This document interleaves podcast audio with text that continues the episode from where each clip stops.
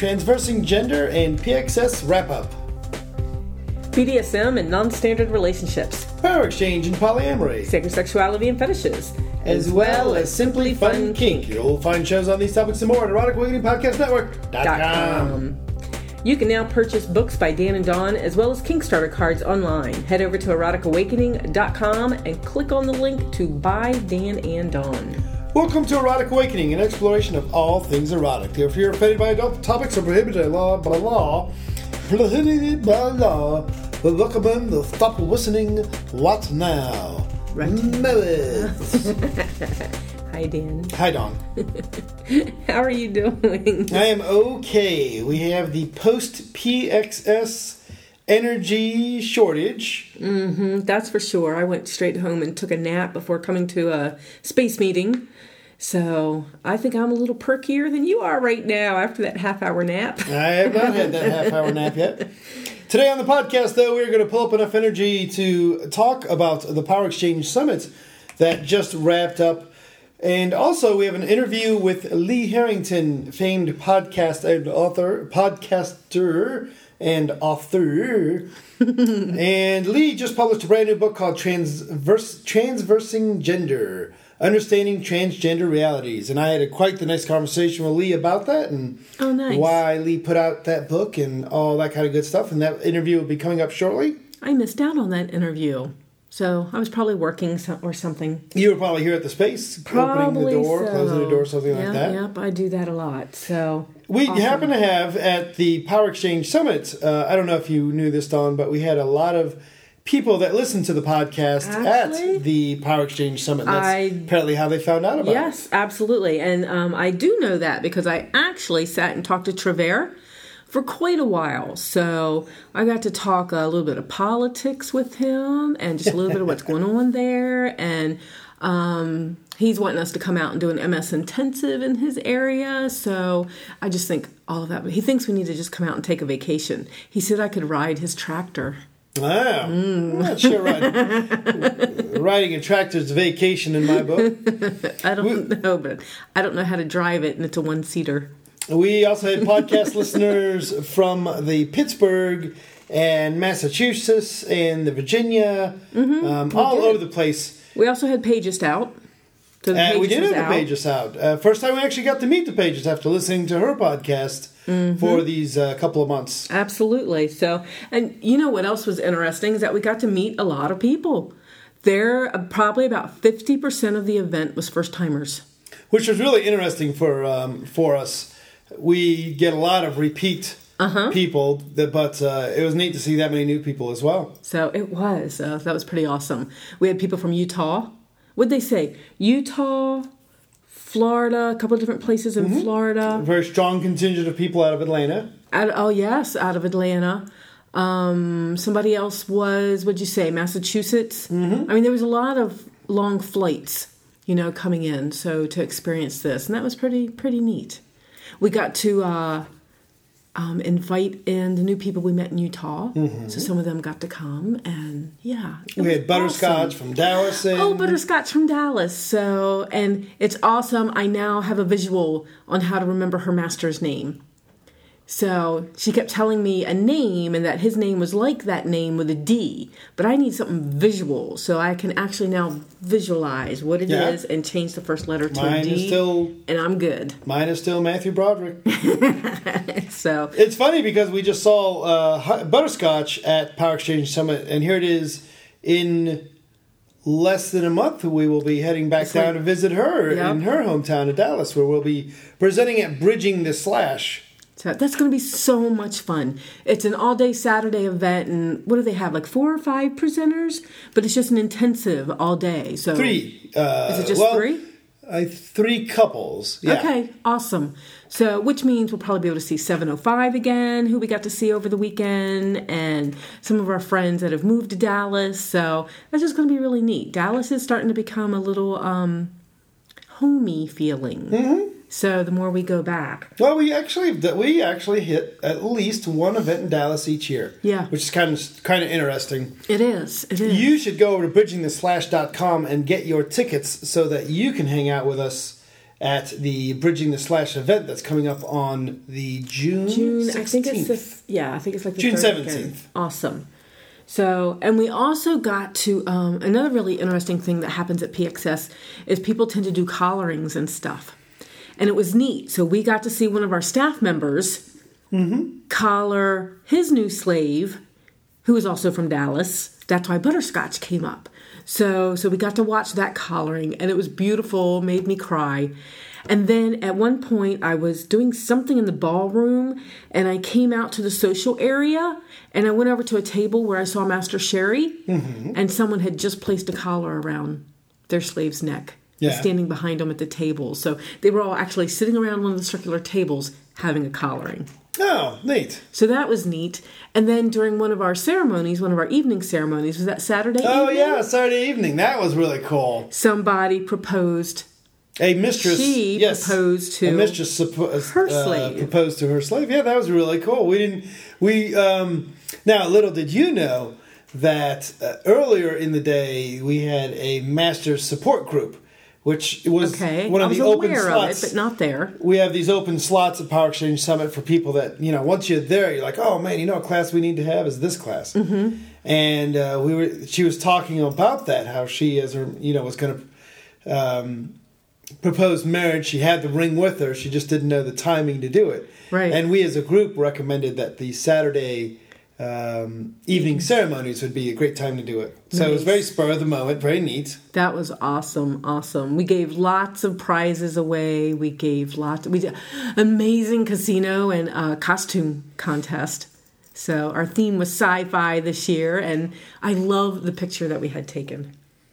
Uh, it- one of the interesting pictures that we have that I'm looking forward to seeing is because that is a sci-fi theme. We had about 12 Starfleet officers Right. and one Romulan, and we had a group picture of that. That was really cool. So we kind of did it like um, Starfleet had been out on a hunt. So we had the Romulan lay down in front of us, and somebody put their foot on top of him, and we're all kind of like posing like we'd been on a safari. So we'd killed the Romulan, and um, then we flipped, and all the Starfleet people are piled up on the floor in various stages of death, and he's got his foot on top of us with his blaster. So like he'd been on a hunt, and he'd gotten all the Starfleet people. Yep, looking forward to seeing that one. So that'll be cute. That'll be a lot of fun. It was it was it was kind of neat to to put together. So, but yeah, awesome weekend. It was a fantastic weekend. Uh, if you've been listening to the podcast for any amount of time, you've heard us tell, talk about the pod, the event before, and you'll hear us start talking about it again in uh, seven or eight or nine months from now because we get a little bit of a break we from start it. uh, start ramping up. But we get a little break from PXS, but we start ramping up for Beyond the Love. Absolutely. Yes, I see that our uh, social media guru has already kicked that into gear. Oh yeah, so tickets will be on sale for that in a couple of months, and that'll be awesome as well. So, but I'm still I'm still flying a little high from PXS. I know Sunday was a little rough for me, and uh, you seem to do okay with it, but I was I was in a rough place on Sunday. It's really it's really hard to put an event like that together and be around all these people that have the same I don't know, the same thoughts as you do, the same kinks as you do, the same ideas ish about power exchange, and to be talking about it all weekend and to be running around and putting something together that you really enjoy and you know, and then realize that you have to go home and go back to work. Yes. I was I was a little messy after I woke up Sunday morning, but part of that is probably because I stayed up till 3 a.m. each night. So I take the night shift and I don't have to stay up that late. Everybody else has kind of gone to bed, but I just kind of sit in the event space, you know, as everybody's left and just kind of chill with one or two people and you know, I spent Saturday night coloring at some point right before going to bed because I was so wound. There was no way I was going to be able to go to sleep. so I sat there for about a half hour just coloring by myself. Well, often uh, part of my favorites, uh, part of the event is first thing on Saturday morning when uh, the early morning people get up at seven, seven and you just have these very nice, um, can be rather deep conversations as you're in the event space with just a small table of random people. Right, right. I mean, and that's what I get, you know, late at night. So at about 2:30 one of the presenters was just walking around and um, he stopped and chatted with me because he he could not sleep. And, and um, what we figured out was is it was probably because of chocolate. They had hosted one of the the hospitality suites that night and had provided chocolate and tea. So he was all hyped up on his own chocolate, so and couldn't get to sleep, and had three other people in his room, and he didn't want to wake them. So we chatted for a little bit. It was nice to get to know him a little better. Yeah, neat. So that was really cool. But lots of lots of great stuff over the weekend. Yep. Uh, anything else you want to talk about before we get into this interview? I know it's a rather short show, but we're rather short on energy. Energy, yeah, rather short on energy. I can't think of anything. I'm sure something else will percolate in my brain soon. I spent all day working today, and we've only got the cars three quarters of the way unpacked, and yeah, I guess it's time to chill and just play the interview. If you um, are ready to chill, but you need some personal chilling, Erotic Awakening is sponsored in part by KJ Canes, home of the original designer glow in the dark and light canes. It's where art and pleasure come together to suit your unique style. They have the biggest selection of canes on the net. I guess what I meant by chill, like you, you go get some toys and chill with each other. Oh. Not a very good segue. No, That was a probably very not. poor That's segue. okay. That's All right. okay. So, and it's more than canes. Check out the brand new KJCanes.com for a great selection of hand poured, low temp paraffin and soy wax candles, as well as all the basics such as gags, collars, fetish jewelry, nipple clamps, whips, floggers, paddles, vibes, and more. EA listeners get 10% off orders of $25 or more with the discount code DND16. Head over to KJK, KJCanes.com. Support the podcast. Get yourself some nice stuff. So tonight on the podcast, we have someone who is coming back, and although we've had people that have done the show more than once, uh, Lee, you've done the show not only more than once, but the last, the first time you did the show, I don't know if you're aware of this, was about six years ago.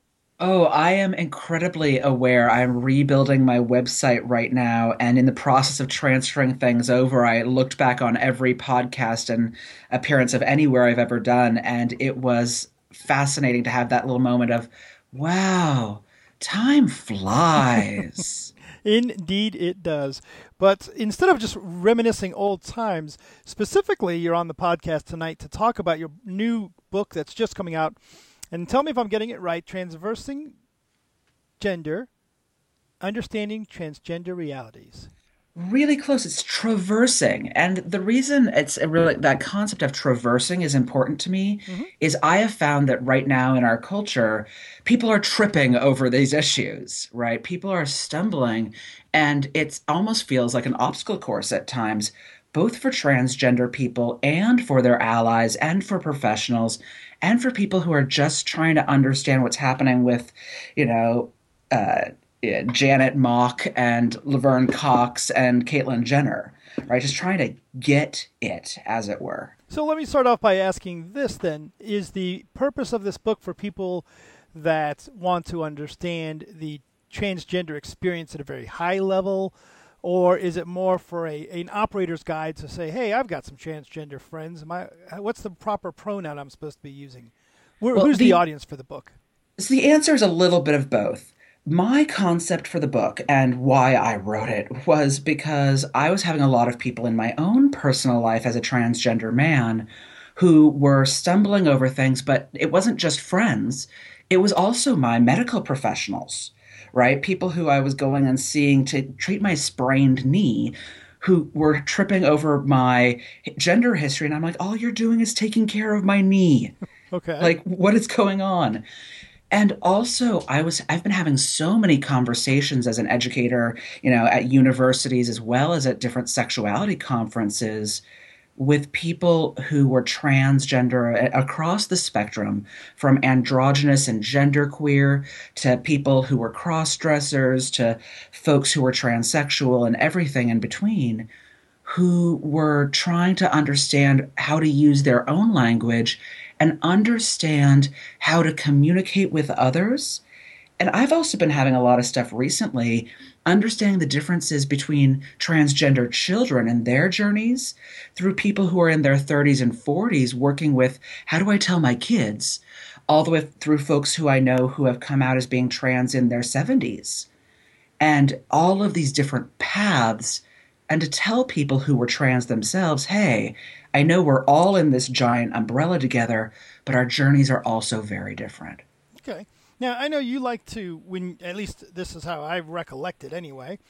When you write a book, you like to take a whole bunch of books laying around all your research material and have them kind of spread out around you. And as you're writing the book, having everything right there to draw from. Is, is, do I do I remember correctly? Sort of the style oh, of. I am such a nerd. Yes, absolutely. And my library is a little bit um, voluminous, but it was really important to me as well with this book to have it be accessible information for a broader audience. So I was also pulling on information for medical professionals from the current standing stuff, not just from the papers and books released from the World Trans Health Organization, but also the stuff from the, this amazing organization in Vancouver, BC, that has online resources for folks who are both trans and medical professionals to go online for free and understand the side effects and appropriate dosing for different age brackets and different gender journeys. So I wanted to have stuff that was online and completely free things that were available for trans folks to read other people's blogs who are themselves trans books that are available out there from the hyper academic through to the super super playful like uh, Butch is a Noun by uh, S. Bear Bergman that's really fun, playful stories, everything in between. So the, a lot of the resources that I used, actually, this is hilarious to me. I have a huge resource section at the back of the book and a citation section because even though it's really accessible and it's got cartoons in it, uh, right? Because everybody learns better with cartoons. Heck yeah. Yeah, uh, not like funny joke haha cartoons, but one of the ones I have is like a little child talking to their parents, and there's a genderqueer person in the foreground, and the small child is saying, you know, is that a boy or a girl? And the parent says they're a person. Mm-hmm.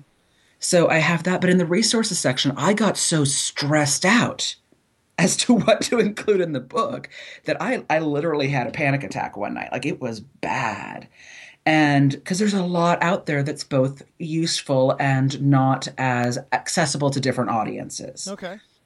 And well, because I've had stuff on t- at times where I'm like, oh, this book is really cool, but that's only because I speak academic. Right, right. Right. And so I ended up building an entire website that's actually live now called traversinggender.com that's just all free res- free and books and like reviews and different things that are out there broken down by what is stuff that's great for people who are in re- in relationships with trans people? What's information for trans people who are in the military? What are some resources for parents of trans kids? What's some stuff for people who are two-spirited or people who are kathoey um, which is the the thai word for what's been translated poorly as ladyboys um, like all of these third gender options and broken down just as i do in the book to have resources for different people and what they're going through. Okay. So, do you, you envision people that are struggling with their own trans journey to find this a valuable resource to help them along? Or is it more targeted toward towards the uh, you mentioned medical professionals? I, I'm trying to figure out if who who would you like to see picking this book up? The short answer is everyone as a start to the conversation. Okay because my experience has been whether we're in the polyamory community or the power exchange community or the trans community, any of these communities out there, even in the computer programming community, if we don't have a shared place of understanding each other's language and empathy for a variety of journeys out there and a variety of language out there, we can't actually have a good conversation. So and and to also just for when i've talked to trans people i have an entire chapter that's different types of journeys and to tell a, tra- person who's you know dancing with their gender experience right now giving them words and choices out there to say yeah you might be a trans guy or you might be butch or you might be a drag king hmm. or you might be genderqueer or you might be to give these other ideas to because a lot of people only see on in the mass media all they see is Chaz Bono and Laverne Cox and then go well what if those are the only two options and I'm not those, then what? Right, right. Uh, but I have an entire chapter that is nothing but resources for allies, including that pronoun issue you brought up. Do you address the difference that the journey from somebody who may be and and here's where you'll please feel free to if I'm using inappropriate or, or language that could be done better. If you have, but do you approach the differences in the, the journey from somebody who starts off male-bodied and transitions versus somebody who starts off female-bodied and transitions? Yeah, I, in the medical health section because I have a cha- I have chapters on social health, uh, social health, medical health, sexual health, and mental health in okay. that order. And uh, in the medical health section, I actively break down the, and go through the details, of, not details in hardline, but like a page and a half of each of the differences between estrogen and testosterone, pros and cons, and why people choose them, and what the like the the effects are. Right. So I have the medical side, but in the journeys chapter that I mentioned, those different types of journeys, I have one that one section that's transsexual, and the um the like trans in general, transsexual, trans uh, trans woman, trans man, gender queer, agendered, you know, uh, and agendered and gender neutral, people who are what I call conscious gender explorers, which is to me, you know, butch, femme, people who are hyper feminine, uh, you know, who might be cisgendered women, women who were born female, mm-hmm. but have mm-hmm. chosen to hyper express their femininity. And for me, it was important to do exactly that. And on top of that, I have a section on legal issues and this might sound a lot, but each of these chapters are about 20 pages, right? So they okay. sound like a lot, but the, the idea is to have a sampler of ideas and concepts out there. And in the legal chapter, I acutely say trans women are going to jail and are being sexually assaulted and and then I have a little line that says, and trans men are having these issues in women's jails. But at the same time, it's trans women who, throughout society and throughout all of these sides of challenges, are facing stigmas that other journeys aren't. Okay. Okay, very cool. Now you'd mentioned four sections: social health, medical health, and what were the other two? Uh, so that's in the health section. So it's broken down into three different parts. One is what is transgender, you know, the differences between sex, gender, and orientation, different types of gender journeys, right? That's the first third of the book. Second third is all health. So the health section is social health, med- medical health, sexual health, and mental health. And then the last one is about uh, understanding medical, understanding legal issues, looking at the different issues that happen for people specific uh, you know what I, I, refer to as different circles of oppression. So people who are disabled who are trans as compared to uh, people who are like race issues and trans challenges etc and then the very last major chapter is allies resources. So very cool when we when you i'm just curious at the, the four health sections social sexual medical and mental do you perceive is one of them I mean, is medical health, and I, am not, I don't want to understate how important it is, but at least that one's a little more clear at this point in 2016, right? Mm-hmm. We, we understand medical health a little bit better, and I understand there's a lot of education to do still. But do you think that social health is the area where most of the um, care and, and education is needed versus, say, medical, se- sexual, or mental, or – is that just um, my crazy thought? So no, crazy thought when the mental health one is listed there, right? Uh, so a lot of stories when I talk to uh, when I talk to trans people, a lot of the things that actually come up first are mental health and medical health, because people are concerned about when can I get on testosterone? And what gatekeeper systems do I have to go through in the mental health world to get approved? And because right now in the in the physical health side for people who are um, going med- through medical journeys mm-hmm. you have to get a piece of paper from your mental health professional that says this person is in fact transgender and it is okay to have them go through major body modifications and so these two become really in, in the west become incredibly linked. Right. In okay. the united in in i would say in uh, the world in in the world that are, is the white right? We'll just put it that way. Sure. Um, and i don't mean that to be rude but i'm talking about and i'm not to say the united states is white but i'm talking about the overculture. And so what could be considered western medicine as well but there's a subcategory under the under medical health of uh, i mean under mental health of this huge push that's happening right now around autonomy for transgender people to make up their own choices and not have to have somebody who is a specifically type of trained mental health professional approve them and tell them they're good enough to receive medical care. Because there's a lot of people out there myself included when i was a teenager i tried to transition and I was specifically told by my mental health practitioner that because I was not dysphoric about my lower body and because I was sexually attracted to men, they would not approve my surgeries and would not approve me to even get on testosterone. Because I wasn't going to become a quote stereotypical uh, heterosexual man. Right, right. So these things are really interconnected. And the sexual health piece is really connected to me because nobody's having the conversation about somebody wanting to date or somebody wanting to have sex with a trans person and having conversations about safer sex for people who are dysphoric about their lower body. And in kink, in the kink community all the time we talk about consent for activities. Well, what about curling up with your partner and saying, "Where can I touch you? Hmm. Where would you like to be touched?" What would you like to be wearing while I touch you? Do you want the lights on or the lights off? Do you want us to not refer to anything but just kiss each other? And there's that notion with um, with a lot of bodies and sex that we should all know how to negotiate sex in general and that you don't need to even negotiate you just need to talk. But i'm kind of bringing the skill sets of the kink and bdsm world right. into a really vanilla audience and a really broad audience in a palatable way so that we can actually talk about these things. When it comes to social health it's such a broad topic. It's things like who's make what choices are people making around not transitioning because they'll lose their church community mm-hmm.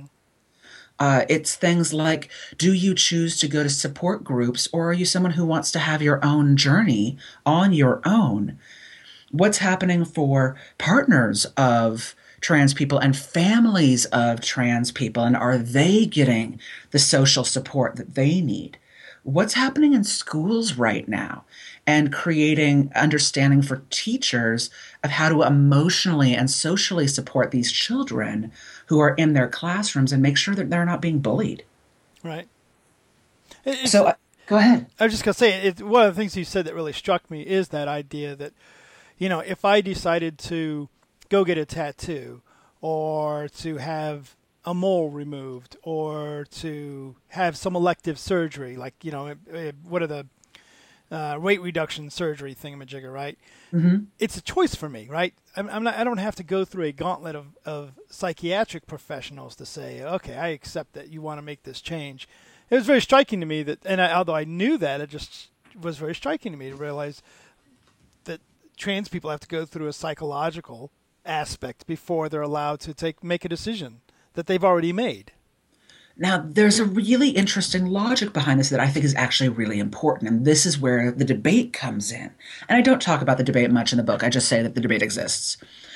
Uh, and the issue is that there are people out there who have, for example, men who were sexually assaulted as children, who are who have become so, you know, dysphoric and, and so distanced from their own body and so offended by the idea of being male because a man was the one who sexually assaulted them. Mm-hmm that there's a desire to transition to being female because then they won't be their own oppressor. Mm-hmm. And if that's the reason you're transitioning, that's something that going through therapy ahead of time can potentially uncover and look at the idea of where is trauma here as compared to identity and experience. And that's a small, small percentage of people who are going through these journeys, but they still exist. And other people who have um, I, I, you know, like folks, I've met a couple of folks who uh, went on various uh, thought, who basically were having problems with anorexia or bulimia or other body distancing things. I know some people who have started. Well, let's switch to Iran for a side moment. In Iran, it's legal to be a trans woman because being transgender is a medical issue that God happened to create just like dis- diabetes, while being gay is a social choice and is immoral. Hmm. And so there are gay men who transition just to be able to be married to their husbands. Wow. And what's really sad about this is, and it's funny because I watched an amazing documentary on it, and I've got a link to it somewhere online. But I watched a documentary about this issue where trans men were being actively embraced by their families, usually because, oh, like there was one, you know, one trans man who was, their father was there with them at the clinic. And he was saying, Look, I finally have a firstborn son. but with trans women, there was a, one of the persons at the very end of the documentary who had been left by their partner, abandoned by their family, and were now working as a street worker and who was not happy with their body because they transitioned to be with their spouse and then was abandoned. Oh, golly. And so it really depends on where we are in the world. And so, therefore, those psychological conversations are really important for a small percentage of the population. And for everyone else, you are holding us back from our line. But as a note, when you talk about having a gastric bypass surgery, there is a mental health piece Yeah, that I- happens. That, and that's a good point. And, and I, I thought about that after I said it and was hoping to slide by it, but you're right. You're right. And I am blessed. I have a neck tattoo. And I am so blessed that my tattoo artist said, You're about to get a neck tattoo? No. And I was like, What? And I had to literally, it was like, uh, it was like defending my dissertation, right? Like it was uh, not quite, but it was a four hour argument, lovingly, right? Not a bad argument, but I really like defend each of my sides on it. Understanding that a neck tattoo will change my course for the rest of my life. And if you are a trans woman who has a prominent Adam's apple and has a lower pitched voice, there's a chance that that's going to affect your journey for the rest of your life. And even for myself, my fa- I had to completely transform my relationships and my family. My father didn't look me in the eye for two years after I had my chest surgery. Like, these things are radical, life changing experiences. Wait, let me jump to the, the section for allies for a moment. Mm-hmm. One of the challenges that people, that allies have, or not even allies per se, but just people, right? Mm-hmm. That um, as the trans community is gaining its footing and wants to be respected and wants to be, you know, acknowledged for themselves, there's language and there's um, pronouns we talked about a little bit. How much of that do you put in? And, and it doesn't even exist. I, I don't even know that it exists at this point. Is there even a single? This is the appropriate way to to uh, address a trans person, and this word is considered a slur at this point, but this word's cool. So, one of the things I do mention in the book is the issue around the word tranny. Um, because transgender is consi- tranny is considered a slur by many trans people. Um, there is a handful of older transgender people, though, who, you know, Kate Bornstein, for example, who wrote my gender workbook, uh, who are who points out that for people who were gender transitioning in the 40s, it actually, you know, 40s, 50s, and even through the 70s, it actually was a community term it's kind of like fag, right? It was community, ter- you know, or fairy, right? Fairy was a, a, a gay men's community term that was then turned into an oppressive term that was then reclaimed. And so there's, and then the word tranny was also used on Project Runway, right? Okay. As like, you're such a hot tranny mess. And it became part of the, it became completely distanced from the issue of trans altogether. So so there isn't a one right answer on that term. And when it comes to pronouns, there is not necessarily one right answer, but I gave some ideas as a starting point in conversation. For example, if somebody, you know, if you're not sure on somebody's pronoun, asking what pronoun do you prefer? Quietly away from other people, not in the middle of a large social setting. Uh, but the side issue with that is, of course, that it only has people asking that question to transgender people who do not appear binary.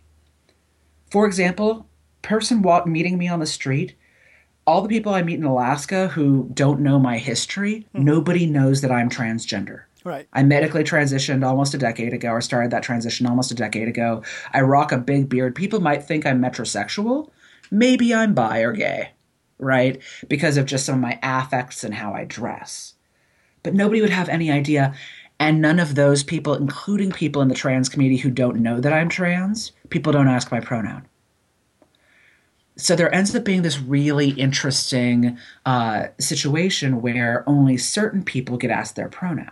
Mm-hmm. Have you ever seen the movie Transamerica? No.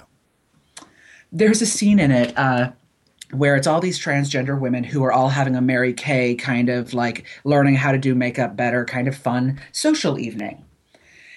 And the lead female, uh, the lead trans woman character, says to one of her friends, Oh, that poor girl over there. She's never going to pass, with pass being the term that is, you know, by some people considered, considered, you know, normal usage of the idea of somebody who always who who gets read all the time as their gender of experience. Okay. And other people consider the word passing kind of problematic because passing was a term that was used originally for black people who could pass as white in the United States and avoid being treated like slaves. Oh, okay. So there's some political issues there. But Hilary Duff's character, the lead character, says, Oh, that poor girl. And her friend says, That's the Mary Kay lady. And so we end up coming into this whole story around gender and stories of gender, period. That a woman who's menop- um, postmenopausal, who's growing fur on her mm-hmm. face, mm-hmm. gets treated differently in our culture than a young woman or a young woman who's rocking facial hair or who ha- is hirsute, right? And who has rocking a lot of body hair might be called he. And then how do you do that even outside of the trans conversation? We need to also look at gender as a whole and gender politics as a whole. And one of the things I say in the book in the medical chapter is instead of saying are you a boy you know are you a boy or a girl? Are you born male or female? to somebody who's in your care as a nurse at the hospital when what you really know need to know is do you want a bedpan or do you want a bedpan or a you know or a pee cup Okay. That's actually what you're trying to ask. Right. I don't actually need to like and even somebody asking me, "Oh, you're a trans guy, you probably have a vagina." Actually, you don't know. And I have people who ask me that at universities. I have actually I have people ask me across the board, you know, "Oh, you know, like so do you still have a vagina?" And I used to get really offended about this question. And then I got to a place of passiveness where I'm like, "Yeah." And now my following answer is what happens. And I say, Are you asking me because of the curiosities you have about um, gender experiences and the various um, medical options available to trans people? Or are you asking me because you want to fuck me? and it's amazing how quickly, and well, if it's a student at a university, I said, or because you're amorously attracted to me, right? I, right. I tone it down. But if it's a fellow professor, I will say, or are you asking because you want to fuck me? And the moment that it goes off that I don't won't I won't nobody will go up to you and say, How large is your penis? Are you cut or are you uncut? Right. You don't do that to somebody else at the office. Why would you do it to a trans person? Like it just, it's the same issue. And a lot of what I personally believe is that just take what you already know and extrapolate it. If I don't know if I don't know about your bathroom stuff, then why are you asking me? Right? And why does it even matter? Who is it affecting? And actually, it was funny. I was talking to somebody about the whole bathroom bill issue in North Carolina and Mississippi and whatnot, and of people saying like, "Oh, well, men are just gender transitioning to be able to spy on men and you know girls and whatnot in the bathroom," and I'm like, "That's a lot of effort." I was gonna say, you're going through multiple years of therapy and then having to undergo thousands, if not hundreds of thousands of dollars worth of multiple surgeries that you could die during because anytime you do anesthesia, there's a chance of death. Right? Like it's it kind of makes no sense and yet there's a fear there. Because anytime you take away people's easy boxes of boy and girl, right? Or in the kink community, top or bottom, or you step outside of um, heterosexual, or you stop out, step outside of, you know, only one partner. You take away people's easy boxes. And if I take away one easy box, I find that some people I talk to, what they're really scared about is not my gender. What they're scared about is that there's a bigger world out there that they now have to learn. Hmm. Or they're scared about the fact that they have to look at themselves and their own story. And both of those things are really hard. When people get scared about me and my journey as a trans person, oftentimes they're not scared about me. They're scared about their own journey and their own story. That doesn't mean when they're yelling at me or they're telling me I'm wrong, it doesn't hurt. Right. Because it, it, it hurts, right? But it's not about me. The problem is the legislations people are passing affect me. Mm-hmm. And that's one of the things I have at the very back of the book is, you know, we're not, you know, one of the very last lines I have is get out and vote. Go and tell if you, you know, if you're reading this book or if you're listening to this podcast right now and somebody at your office brings up somebody else's gender stuff or makes cracks a joke, take a moment to step in around the water cooler and say, it's none of our business. Or to step in and say, why are you listening to the, vo- the sound of some why are you looking at somebody else at the urinal? What's that about? Right. who who's really the pervert here? Like taking a moment at the office maybe not that last line if you're at your office um, but maybe if you're at a conference or you're out with friends to take that little moment and make a change one step at a time. Or for me the thing that i've been encouraging people to do across the board is when you're working in an office of any sort. And you're doing an intake paperwork whether it's medical stuff or whether you're you know doing stuff for the cable company saying oh what's your name? And what can i refer to you as? Or what can i call you? Because you know what? That person named robert on their birth certificate might go by robert or bobby mm. or by glenda. Mm. and that one question we should be asking everyone across the board, how can I respect you as a human being? Very cool. So one more question for you, if you don't mind. All right, let's and, do it. And and I'm a little leery of this question. Oh, okay, I'm excited. After the vagina comment, I'm not going to ask you about that. But as a trans person yourself, yeah. is there ever a point that you you're sitting there and and not only maybe answer the question but how you feel about this question mm-hmm. right is there ever and you may be heard this one before but is there ever a point you sit there and you go i miss that person i used to be or is it just yeah i'll leave so, it like that i'll leave it like that do, do, you ever catch that actually it's a really really important question um, and i do have a couple of paragraphs about it in the book that loss about something doesn't mean you want it back mm-hmm. I think of it like divorce. That um, just because you might have a happy memory of your ex, just because you might have that moment where you go, oh my God, I remember when we went on that honeymoon, doesn't mean you want to be re- married to your abusive spouse again. Right. You can still have a memory and you can still even mourn that memory. I recently, um, my former master passed away. And there were parts of it that were bad, and we ended, and it was bad. Um, but he passed away recently, and I had that moment of grief, and it was a hard moment where I went, "I'll never get to see him again." Mm-hmm. And then I had a moment after that where I thought in my head, and I was like, "Whoa!" Of I'll never get to serve him again. And I'm like, I never want, I didn't want to serve him again when he was alive because he was an asshole. But that death made me think about, wow, huh, that mourning can still happen. And personally, yeah, there's moments I absolutely do. I miss swingers clubs. Hmm. I miss being able to go and like just have hot sexual adventures because you know what? That's not accessible to me anymore. It's not. Right. Because bisexual men and trans people across the board in the swingers community are not treated the same way. Hell, men in the swingers community are certainly not treated the same way as women. I was gonna right. say just yeah, just being a male in a swing, regardless of the rest of it. That's that's yeah. its own little. I had uh, a huge amount of privilege in the sexual community by being a big titted chick. Mm. I had a huge amount of privilege, and by privilege, privilege, I don't mean I was privileged to.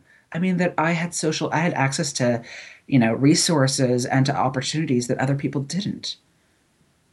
Right? I miss that. I miss an excuse to be able to dress up like girls get to wear lots more fun outfits.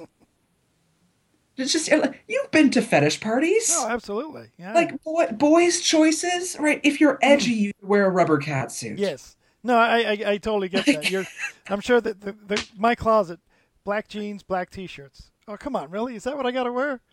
Yeah. Of course, that, that's changing a little bit, but Oh, no, but the moment when I transitioned and the moment when I went to a mall and went shopping for like I needed a new outfit and I had this aha moment. Like I had this aha moment on why people in gangs fight over smudged shoes. Hmm. Like I finally realized that like what do men really have fashion-wise to distinguish themselves and to stand up taller?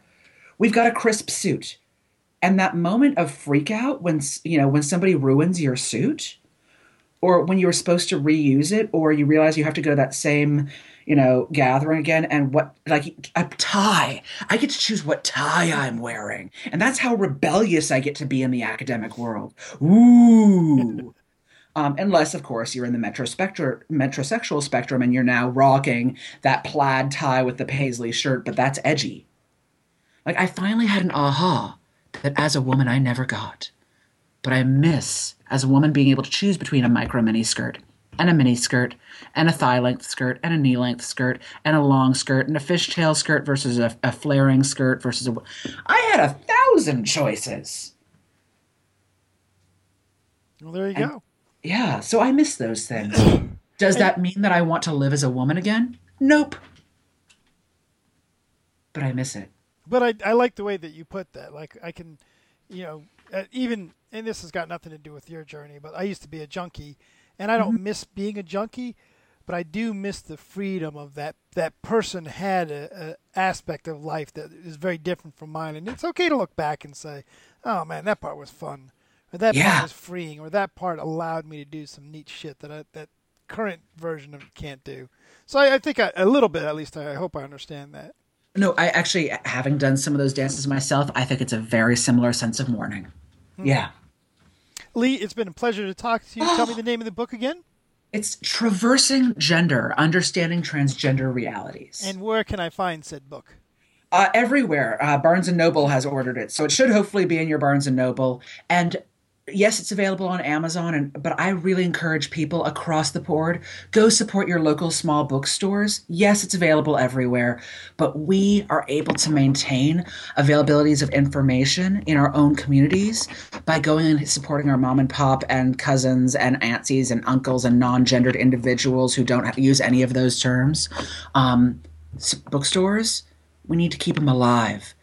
So yeah, it costs a dollar more than Amazon, but you're making something available in your local community. So that's why I say to people, go to your local community, and yeah, go to Amazon if you need to, but it's everywhere. Fantastic. Lee, thank you very much. And we will see you on the Passion and Soul podcast. And I will probably see you at an event somewhere and uh, we can compare ties.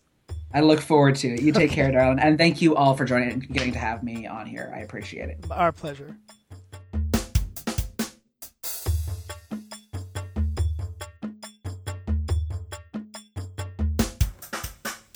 Bye, Dawn. Bye, Dan.